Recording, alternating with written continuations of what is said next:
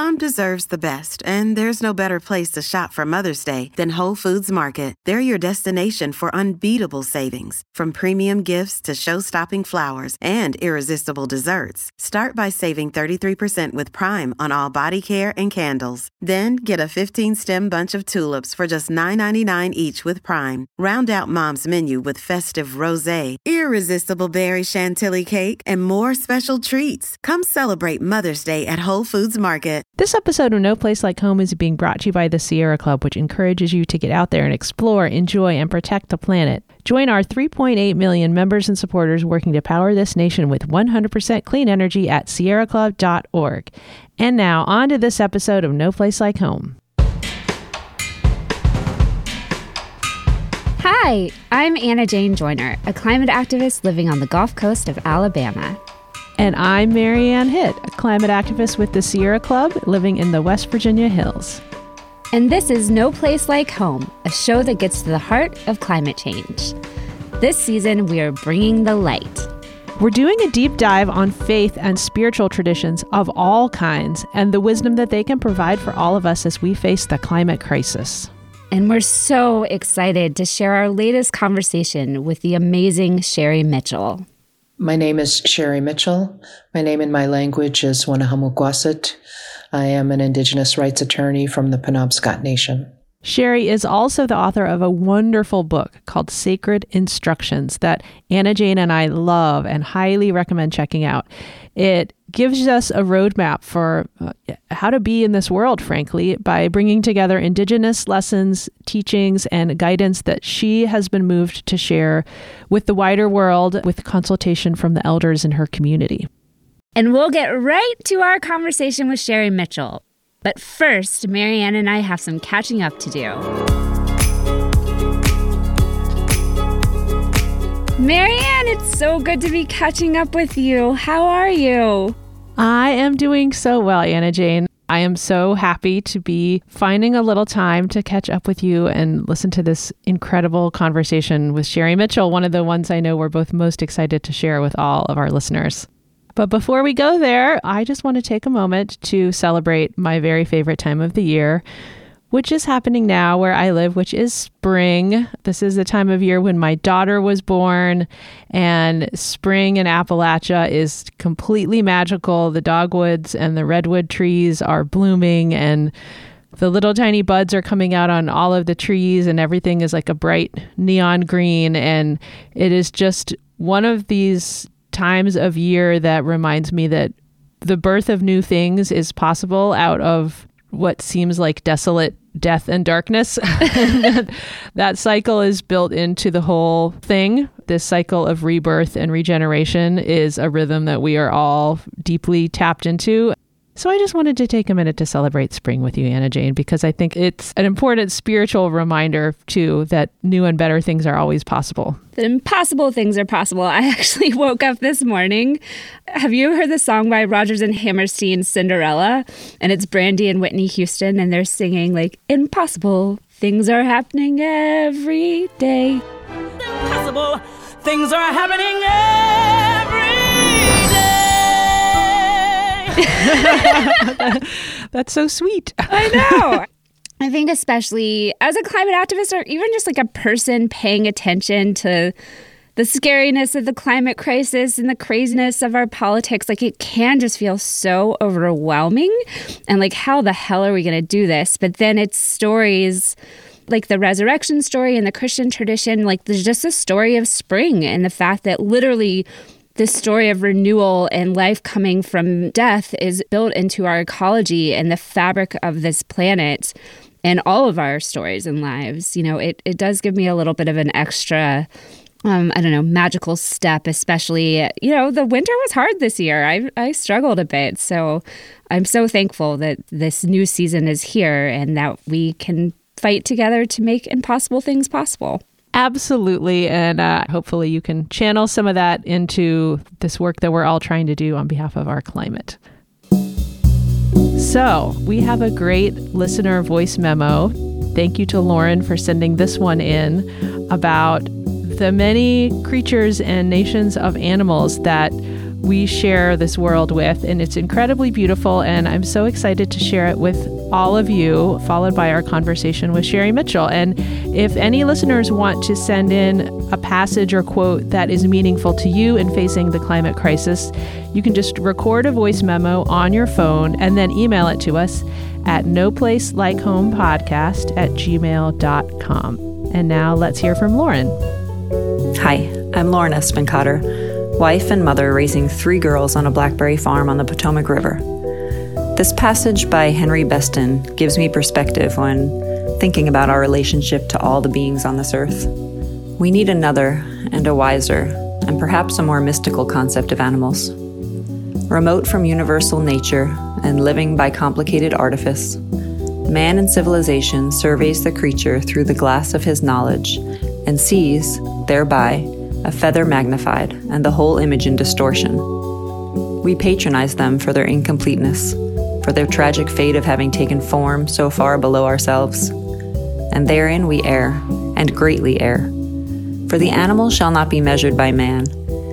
In a world older and more complete than ours, they move finished and complete, gifted with extensions of the senses we have lost or never attained, living by voices we shall never hear. They are not brethren, they are not underlings, they are other nations, caught with ourselves in the net of life and time, fellow prisoners of the splendor and travail of the earth.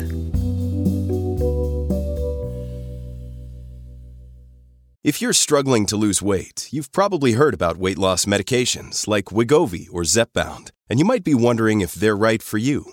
Meet PlushCare, a leading telehealth provider with doctors who are there for you day and night to partner with you in your weight loss journey. If you qualify, they can safely prescribe you medication from the comfort of your own home. To get started, visit plushcare.com/weightloss. That's plushcare.com/weightloss. plushcare.com/weightloss. Hey, it's Ryan Reynolds, and I'm here with Keith, co-star of my upcoming film, If, only in theaters May 17th. Do you want to tell people the big news? All right, I'll do it. Sign up now and you'll get unlimited for $15 a month and 6 months of Paramount Plus Essential Plan on us. MintMobile.com/switch. Upfront payment of $45 equivalent to $15 per month. Unlimited over 40 gigabytes per month. Face lower speeds. Videos at 480p. Active Mint customers by 531.24 get 6 months of Paramount Plus Essential Plan. Auto renews after 6 months. Offer ends May 31st, 2024. Separate Paramount Plus registration required. Terms and conditions apply if rated PG. So Marianne and I got to interview Sherry Mitchell, and we got to do it together, which is always so much fun. I just felt like my heart was brimming, and there's just so much wisdom and depth and power to her story and her culture and her spiritual guidance that can really help us navigate this super white patriarchal and activist worlds that many of us live in. Our listeners know usually we edit down these conversations and play excerpts from them. But we're going to do something different here. We're just going to basically play you the conversation that we had with Sherry so that you mostly hear from her with a few of our questions interspersed in there, because it was just such an incredible conversation and she had so much wisdom to share. We hope you enjoy her words. The Penobscot Nation is in the central Wabanaki territory, and I grew up on an island nation surrounded by the Penobscot River. The Wabanaki are the people of the Dawnland. Shkwaban, which is the beginning of Shkwabanaki, is the light that peaks up over the horizon just before dawn. And we are the people of that first light. And so our tribal nations include tribes in Maine and the Canadian Maritimes. When I say that I'm Penobscot or Bonowebskake in my language, I'm actually placing myself in the center of an entire ecosystem that includes the water, the land, the peoples, the animals, the fish, the birds, the insects that inhabit that place, that we make up that place of being that we all share. And so from my earliest framing, that awareness was part of my instruction. And I've never been able to think of myself as anything other than that. This is something that we've asserted in our stories since time immemorial. And that belief was labeled as magical thinking or superstitious absurdity for a long, long time. And now science has come to realize that what we were discussing in our relational models is actually the structure of life on the planet. And so our awareness of our connectivity to all things, to all living aspects of life here on Mother Earth, is reflective of our understanding of the larger web of creation that we're connected to. I think one moment when the real acute impact of climate change and fossil fuel extraction on Native Americans here in the U.S. really hit home for folks was during the Standing Rock period. Did you travel there? I did. I was actually there when the permit was initially denied by Obama, when they began to close down the camp in the middle of a blizzard in December. Water is life! Water is life! And had been working here on the ground at home, collecting resources, raising money, sending supplies to the camp for about 5 months prior to actually traveling there myself. Being able to be there and to stand upon that ground where so many have made stands for the rights of life and the rights of Indigenous peoples in the past was a really powerful experience, even though I wasn't able to be there for very long. And Standing Rock is incredibly significant for a number of reasons. And I think one of the most important reasons is that it was the fulfillment of a prophecy from 1877 that was given by Crazy Horse. And when you read that prophecy or hear that prophecy, and then you think about what happened at Standing Rock, it's really clear that the two events are inextricably linked. And the ceremony where that prophecy was received by Crazy Horse was a stone's throw from where the stand at Standing Rock occurred. And if you'd like, I can share that prophecy with you. Oh, please. I would love that. So the Crazy Horse prophecy that was given in 1877, following up a ceremony that Crazy Horse held with Sitting Bull, goes as follows. Upon suffering, beyond suffering, the Red Nation shall rise again, and it shall be a blessing for a sick world, a world filled with broken promises, selfishness, and separations, a world longing for light again. I see a time of 7 generations when all the colors of mankind will gather under the sacred tree of life, and the whole earth will become one circle again. In that day, there will be those among the Lakota who will carry knowledge and understanding of unity among all things, and the young white ones will come to those of my people and ask for this wisdom. I salute the light within your eyes where the whole universe dwells. For when you are at that center within you, and I am at that place within me, we shall be as one.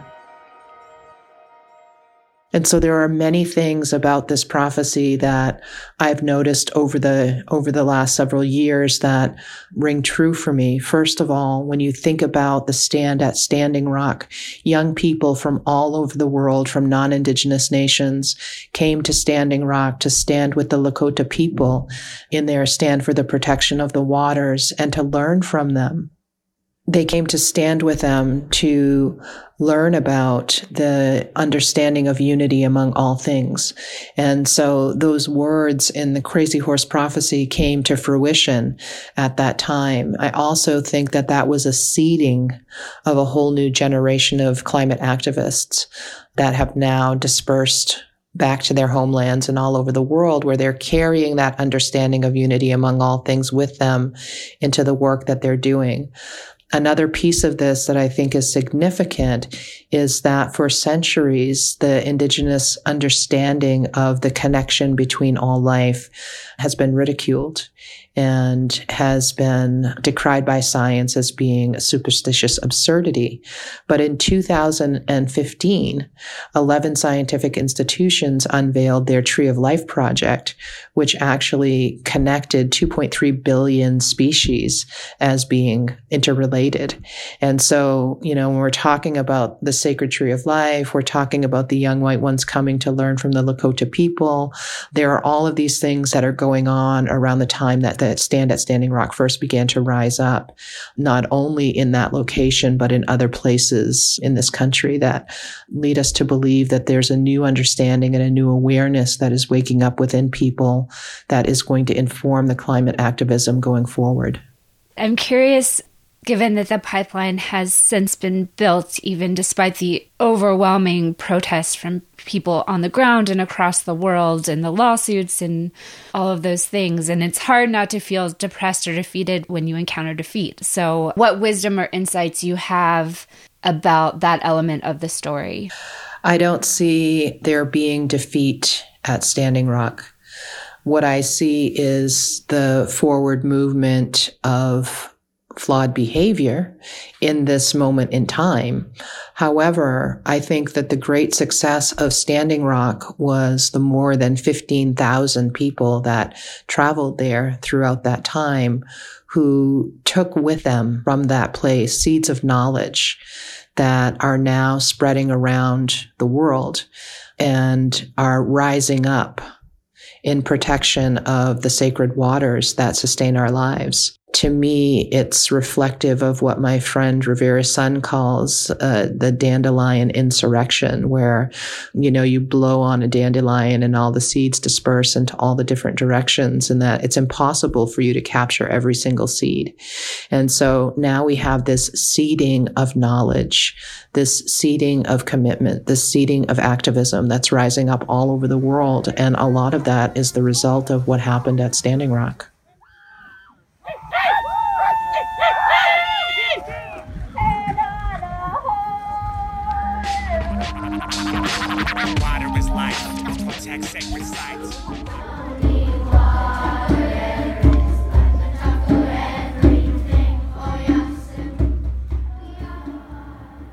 The dandelion insurrection. It's a brilliant phrase. I will be carrying that little dandelion seed with me forward for sure. And that brought to mind for me a passage from your book that I found very powerful because I am a climate activist. I'm working to try to move the U.S. off of coal and as head of the Beyond Coal campaign at Sierra Club. And so there's a chapter in your book called Conquest Activism. The very first paragraph, which I will read for our listeners, that I'd like to ask you about is, conquest is the vehicle that drives colonization. It has been the modus operandi for 17 centuries. It has infiltrated all areas of our lives. The tendency to overthrow runs deep. The goal of much of our activism has been to topple one system and replace it with another. This practice perpetuates the cycle of domination and does nothing to help us achieve our broader goal of creating unity within our movements. So I think a lot of people who are looking at the climate crisis and the short amount of time we have to really make the changes that we need very much want to overthrow the fossil fuel industry. And so can you talk about why that is a problematic way of looking at the challenge in front of us and what a different model might be? I think that one of the challenges of our time is overcoming the ingrained thinking and ideologies of our collective past, which are wrought with examples of conquest and domination. And that when we are looking to be creating a new way of being in the world, we can't use the same tools that were used to build the broken reality that we're living in at this time. And conquest is one of those tools of domination that has been used repeatedly throughout history that has led us to the place that we're in right now. To move forward under the guise of conquest and claim somehow that that's leading us toward a new way of being is disingenuous. And so we have to be willing to utilize different tools in order to do that. And so when we think about our spiritual journey, the hero's journey that Joseph Campbell talked about and others have talked about. When I think about how that relates to my own indigenous way of knowing and the ways that we have been told that we have the responsibility and the obligation to live in balanced harmony with the rest of life in order to claim the right to live here, that I can't be destroying another if I hope to be promoting the sustaining of life. That whole cycling forward of the hero's journey is not about destroying what's before you, but transcending the differences that we have, and then taking what's useful and cycling forward together as a whole. Part of the flawed thinking of the colonial patriarchal system is this belief in oneness being equal to sameness. And I think that that is a detriment to us all. If we look at a healthy, functioning ecosystem, it's filled with biodiversity. If we look at the human body, there's all of this diversity of all of these different systems that are working together harmoniously to create a healthy, functioning being. It's no different with our societies, that we need diversity of opinion. We need diversity of values. We need diversity of views so that we can balance and harmonize all of those things to create a healthy, functioning system that allows each individual component to live unencumbered and unmolested by the domination of others. And we can't do that if we're completely suppressing ideas.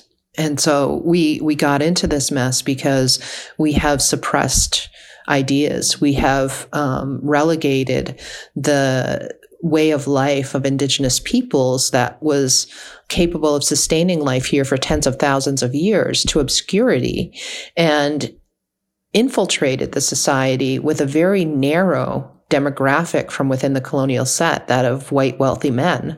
And so we have to be able to make space for the generation of ideas and innovation as we're moving forward.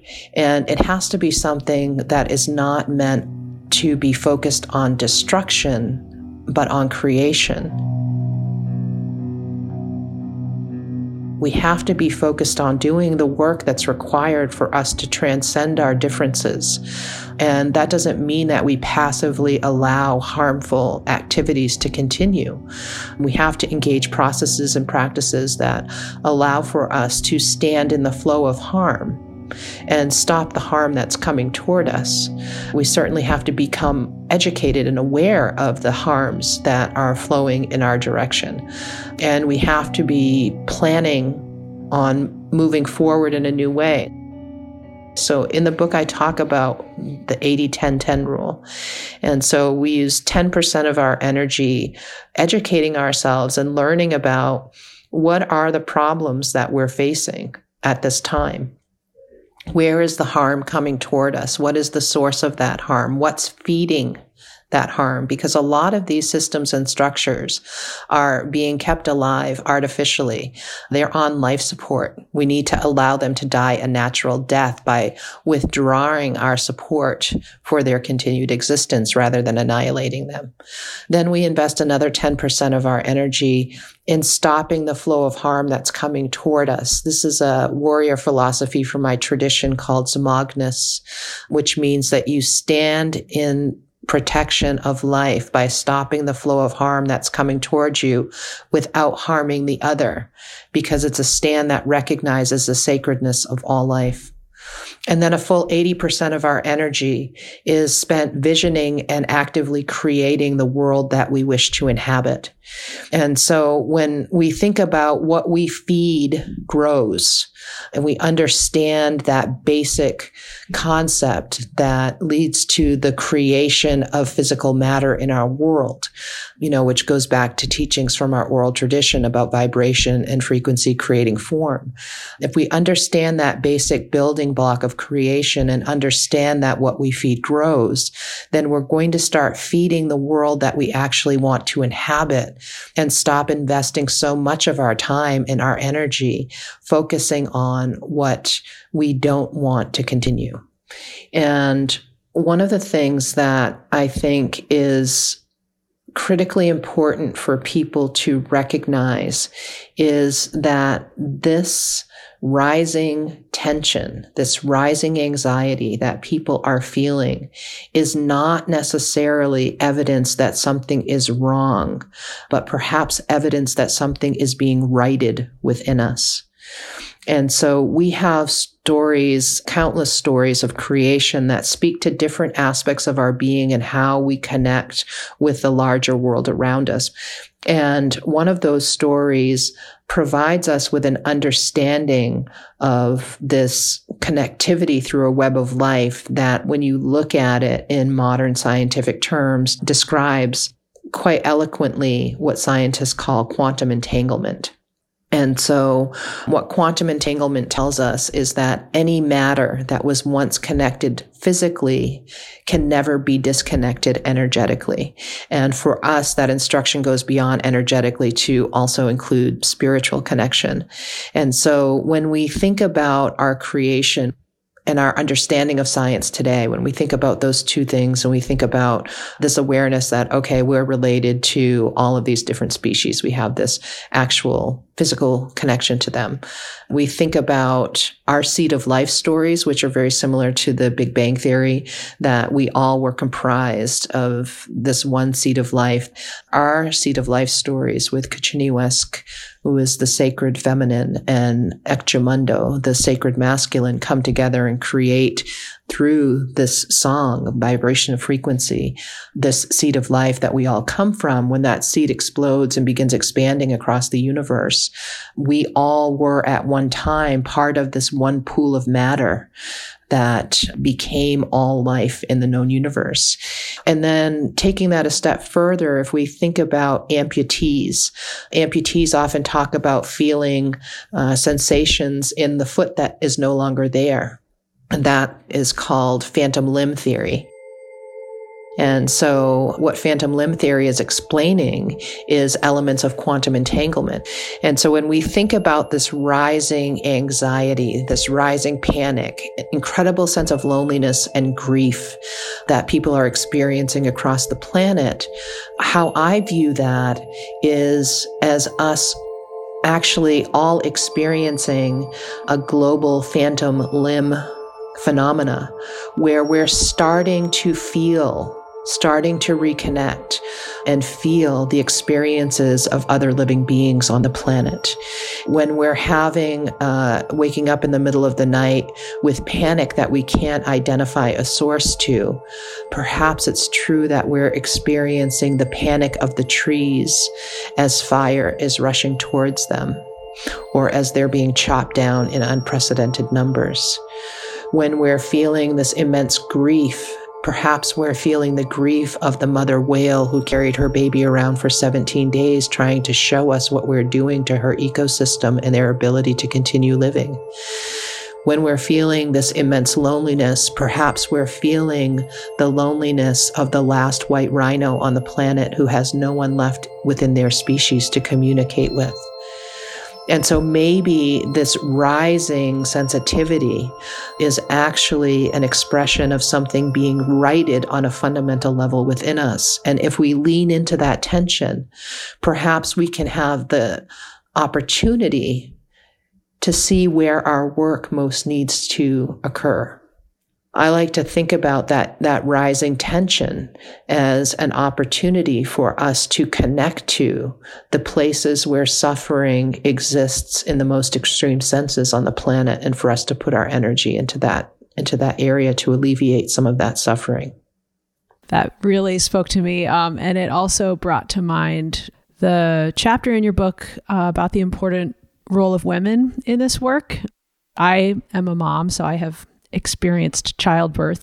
The comparisons between the actual pain and beauty of birthing a human child and the perhaps larger birthing process that might be underway. The chapter is called Women Are the Water Bearers of the Universe. Can you talk more about what that means and the special role that women might play in this waking up we're all doing together? Well, I think that there's no question in the minds of any thinking person that the role of the sacred feminine is critically important at this time. We think about the role that women have traditionally held within our societies as the givers of life, the nurturers of life, the sustainers of life, and the way that women have been suppressed, oppressed, subjugated, killed, removed from any type of central position within the patriarchy, it's easy to see how the value of life has been diminished over time under that structure. And so bringing back the voice of the woman into these social dialogues that are contemplating our ability to continue to live is immeasurable.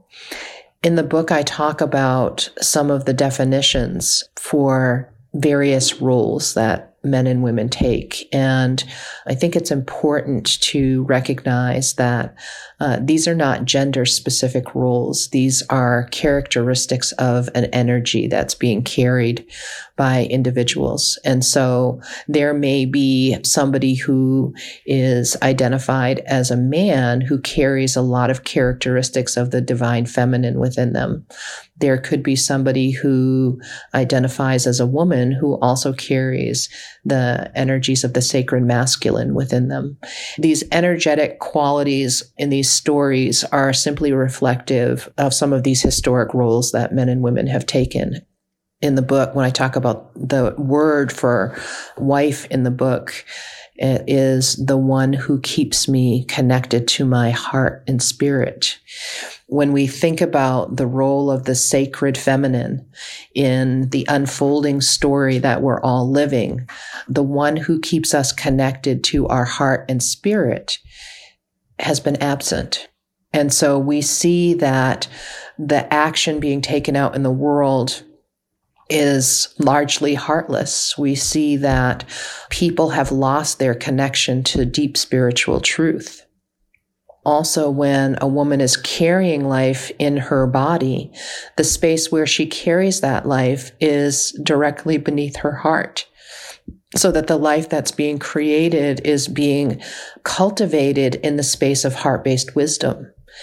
And life is deeply connected to heart-based knowing in its creation, in the process of it being birthed into the world. There's a great deal of heart-based wisdom that feeds and guides those processes. And so when we think about the life outside the womb no longer being governed by the wisdom that sustains, creates, nurtures, and cultivates life, we can see how we ended up in a society that devalues life, where people hear about massive loss of life, whether it be plant life or animal life or human life, and they just say, geez, that's too bad, and they go back to eating their dinner. We've been ingrained by these ideologies that lead us to believe that the sacredness and the value of life is no longer important, that it's not worthy of our consideration. And it is that very ideology that has led us to this place of massive destruction of life, where 1 million species on the planet are currently facing extinction. And one of those species is us as human beings. Our relatives in the natural world have faced the brunt of what is now cycling back and coming toward us as human beings like a tidal wave. And so we have to really reinvigorate that compassionate awareness that is carried by the sacred feminine into all of our social dialogues, so that we can begin to move forward in a way that recognizes that all living beings, whether they be from the human species or from an animal species or a plant species, have the right to live out the course of their life with dignity, and that we have a sense of responsibility toward that life. That basic premise comes from the sacred feminine. And so to try to move forward without that voice, in my opinion, would be catastrophic. Another book that I'm working on right now, as I'm finishing up the sequel to Sacred Instructions, is a book called Women Rise Wild, which talks about women reconnecting to the wild aspects of raw life. Connecting to this umbilical connection to Mother Earth and bringing forward all of this rich, fertile, life-giving, life-sustaining, life-cultivating, nourishing energy into all aspects of our being, because women strip away that foundational aspect of their being when they step into specific roles within the patriarchy to show that they're strong enough to stand with the men. And that's a colossal mistake. We don't need women who can prove that they're the same as the men. We need women who are willing to stand up for the protection of all life on this planet. We need women who are willing to stand up for the continuation of the species for our future generations. We need women who are willing to say, no, your behavior is out of control, and we're going to stop you from moving forward. We need women of profound courage to rise up right now. We need them to rise up wild. When we start talking about these aspects of our movement within climate change, or when we're thinking about social justice, that voice of the woman has been missing. And right now it's desperately needed. Thank you for sharing that. And we want to be respectful of your time. I know it's the end of the hour. If you do have time, and if you're willing, there's one story that we would love for you to share, if you wouldn't mind just telling it, the story of the cannibal giant. We have a figure in our mythology who is called Giwok, and Giwok is the cannibal giant. Giwok's role is one of protector of Mother Earth. And so Giwok sleeps deep in the forest and remains there, immobile, until he hears a very specific call from Mother Earth. And this call from Mother Earth informs him that human beings are consuming faster than she can produce and are harming her faster than she can heal, and that they have become a threat to life. And so when Giwok hears that specific call, he wakes up and he begins to move into society and lull the people into this false sense of security, and starts dancing them faster and faster and faster, and getting them to consume more and more and more until they consume themselves off the planet. And their behavior leads to their own extinction, so that Mother Earth can replenish herself and begin to renew. Our elders tell us that Giwok is awake at this time, and that we are living in the time of the cannibal giant. When I think about our society, and I think about the fact that colonization has no natural endpoint, that it reaches a certain point that appears to be the end, but then it turns around, cycles back, and begins cannibalizing itself. It's easy to see that we are living in those times, because those who thought they were part of the safe colonial settler set are now realizing that their lives are also being endangered by this cannibalization of life that has been set loose upon the planet through colonization. And so the story of Giwok, the cannibal giant, is incredibly relevant at this time where we have to decide how we're going to move forward, because there's only one way for us to put Giwok back to sleep, and that's for us to wake up. So if we don't wake up to the truth of the reality that we're living in, and the truth of the harms that have been caused by our ways of being in the world in relation to conquest, domination, colonization, mass unchecked consumption, and capitalism, then we are going to dance ourselves right off the planet. I encourage everyone to take this opportunity to wake up from the dance of Giwok and to begin walking back into alignment with the dance of life. I think that is a perfect way to end this beautiful and illuminating conversation. And I just want to thank you so much. Personally, I have grown in the past hour. I'm sure our listeners are going to as well, and I can't wait for them to hear it.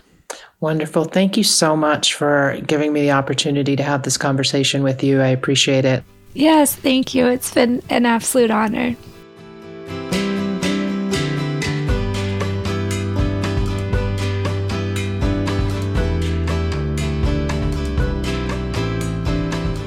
Thanks to the great band River Wireless for our theme music and to our sponsor, the Sierra Club.